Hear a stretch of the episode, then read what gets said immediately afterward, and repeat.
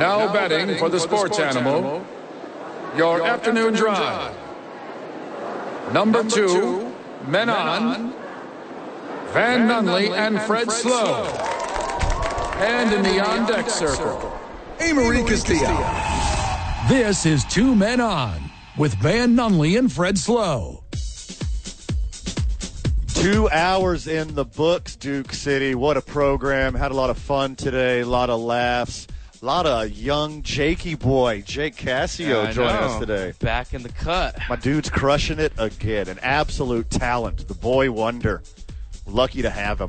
I'm lucky to be here. Speaking of lucky, we're lucky that such a, a experienced, talented, genius swooped in and saved the program today as we had some technical difficulties.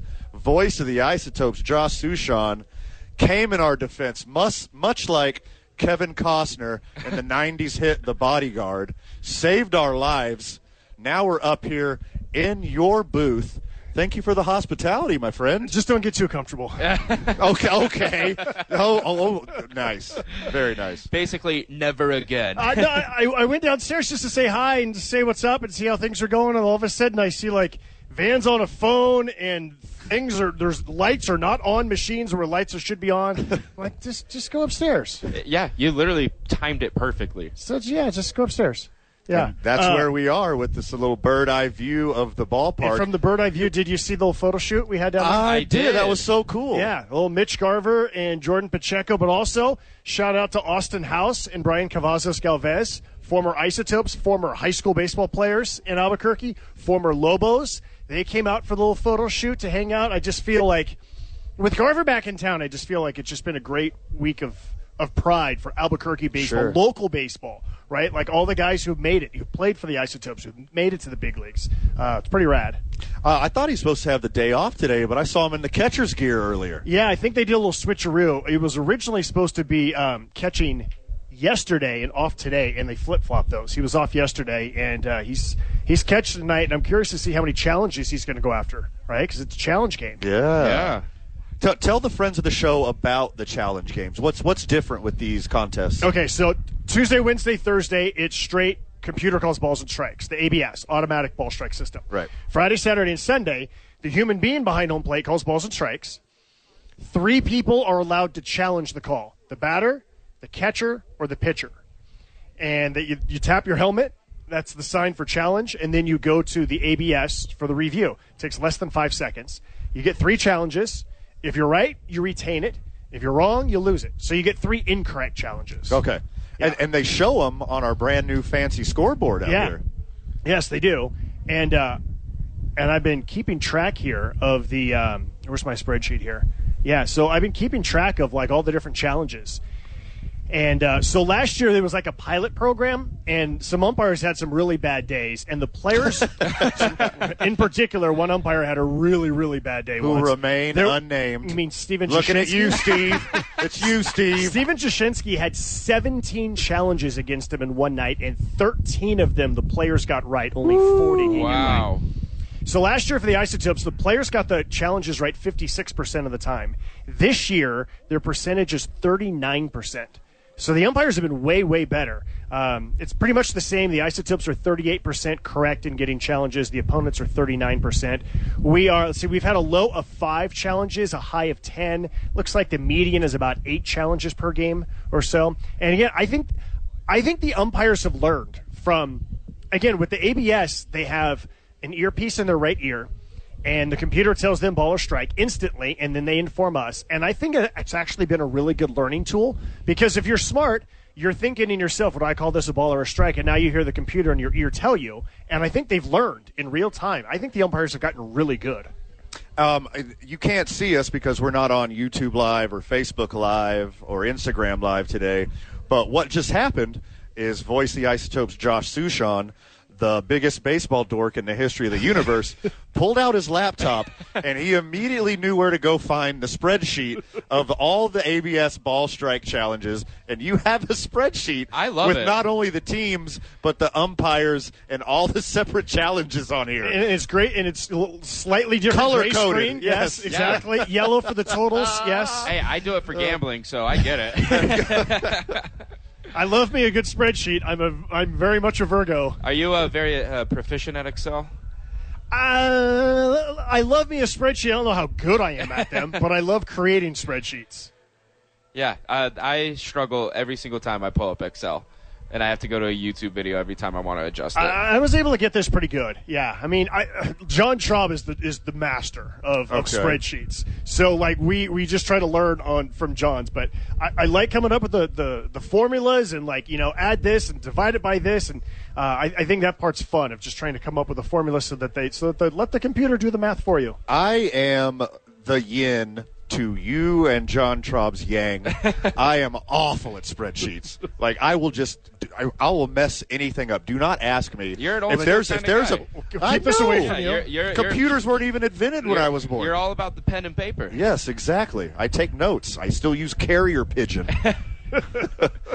All right. I know you're locked into baseball. I know you're locked into the baseball season, especially here at Rio Grande Credit Union Field at Isotopes Park, aka the Lab.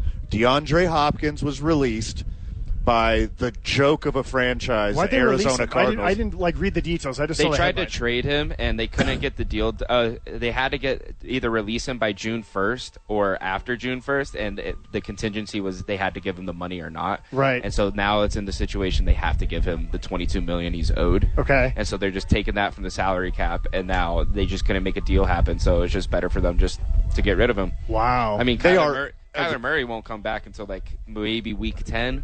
So it's like, eh, what's the point? yeah.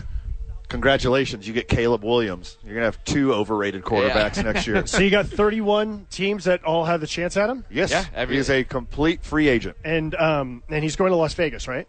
Okay, Uh, there you Las go. There's Vegas. the hot take. All right. A, A. Marie, Him and where do the Davante. where do the Raiders rank on the What are the probability? Zero.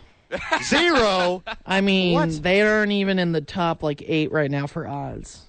That's that makes it more exciting, Sush. Put Hopkins and Adams in the same oh wide Oh my receiver core? gosh, Yeah. Greatest Josh! Italian What a bunch ever should of be homers this segment. God, no, the Oh, Buffalo. Bills, the Raiders, the Packers. The Buffalo Oh, Bills yeah, is you got Oh, let's just throw in the Vikings while we're here. Oh, we got are at least Isaiah here. Yeah, well, I, yeah, Isaiah. Isaiah's like Isaiah's leading the odds right now in Vegas with plus two hundred. So the you know. Cowboys are on top now. Yeah. Oh my Ah, god! what is what a disaster. Speaking of disasters, this the Cardinals are a joke. Yes. How can you not unload this wide receiver for like even like a seventh round? I know he's like just, just have somebody take on the money. They couldn't even get rid of him. That's how inept really they are. This is sad. They got to eat twenty-two million dollars on a team that might not win a game all year, and then your only halfway decent player, except for the one that just retired, who should have never played for you in the first place, J.J. Watt. Now you got to eat twenty-two million dollars of a one of the what top five wide receivers in the NFL. This is embarrassing for Cardinals. Yeah, I mean, they're probably the most incompetent sports franchise other than the Oakland Athletics. Oh, wait, like, hold on. Oh. The Cleveland Browns still exist. Jeez. Yeah, the Cleveland Browns still exist. So hmm. second worst. Hey, maybe Commanders? maybe D Hop will want to go reunite with Deshaun Watson. I mean, yeah, gross. after everything that happened, uh, I don't know about that. one. Isn't I- it interesting though how some franchises, whether even when they move from St. Louis to Arizona, and when they move to a new stadium in Arizona, and new ownership, and new GMs, and new coaches, and they still just are incompetent. It's sad. It's legit sad. Yeah. The people of Phoenix deserve better. Yeah, they do. Arizona deserves better. I mean, they give us such great spring training; they deserve better. you Yes, know? they do. They deserve better. I This mean, really, sad. spring training in Arizona is the highlight of Arizona sports going on in the last like what, fifteen years? Between spring training and the waste management. Yeah, Yeah, Like yeah. February, March is just the nirvana, weather-wise, sports-wise, and then the other ten months are like, well, At least we got something. Yeah. Oh well, luckily here in Albuquerque, we're spoiled because we get the isotopes and we get the voice of the isotopes, Josh Suchon, here with us. Who's on the pregame? Jordan Pacheco ah, is on Oh, good the get. tough get. Yeah, he's a busy dude. Yeah, he actually he is. Actually, like the hitting coach is actually one of the hardest guys to like get like five minutes of his time because he's working so hard. I just felt like today was the perfect day to get Jordan because, you know, Mitch Garver's been in town this week. We did this photo shoot that we talked about. Mitch and Jordan. It's interesting. They both went to La Cueva. They both went to UNM. They both reached the major leagues. They were never teammates in any of those places, though. And when I, um, I just said it as like a throwaway, like funny question to Mitch Garver on Tuesday when we did a media scrum, and I said, "Did you ever think that Jordan Pacheco would become a hitting coach?" And he laughed and he said, "I don't know." And then he just went on and on about how Jordan was a mentor of his going back to Eastdale Little League and how much he just always looked up to him. And he goes, I followed the same, you know, path that he did, Eastdale, and La Cueva, and UNM. And to hear the reverence that that Garver spoke of Jordan, I just felt like, okay, well, let's have Jordan talk about who was his role models. You know, who are the guys that he looked up to, and what it's like, you know, for him now that he's retired and as a coach to to see the perspective of Mitch Garver. Um, you know, Mitch is just such a great story. Remember, he was a ninth round pick. Right. He didn't get drafted after after his junior year. He was a senior signee, right? He was never a top prospect. And he was a Silver Slugger Award a few years ago. He's Yep. been in the big leagues for seven years now. Drop bombs. Yeah. So it's um it's so I, I just feel like it's a it's a it's a prideful week for local Albuquerque baseball, and so Jordan was a great person to have as the guest today. Speaking of Prideful Week, uh, Asian American Pacific Islander Yeah. night Yeah. here at the lab. This is cool. We got some uh, paper dragons, some paper tigers dancing around on the field right now. Some cool Pacific Island drum work going on. Going to be a great night at the lab. Thanks to our guest today, Fred Slow, Duke City Championship Wrestling, Jonathan Andrews from the Prader-Willi Syndrome Association. Make sure you get out to ABQ Axe on Sunday. Have a lot of fun for a good cause. Throw some axes, throw some ninja stars, have some oat sodas, eat some chicken wings. Cootie. What, what better day can you have than having fun throwing axes for a good cause? Check that out. ABQ Axes Sunday. Jake Cassio, thanks for joining us Of again. Of course. Thanks for uh, having me. Always a pleasure. We're finally going to crack that Teller vodka when we get off the air. Stay tuned for Josh Suchon and the pregame show, Isotopes Baseball, following that. Have a great weekend, Albuquerque. We love you. Hi, Mom.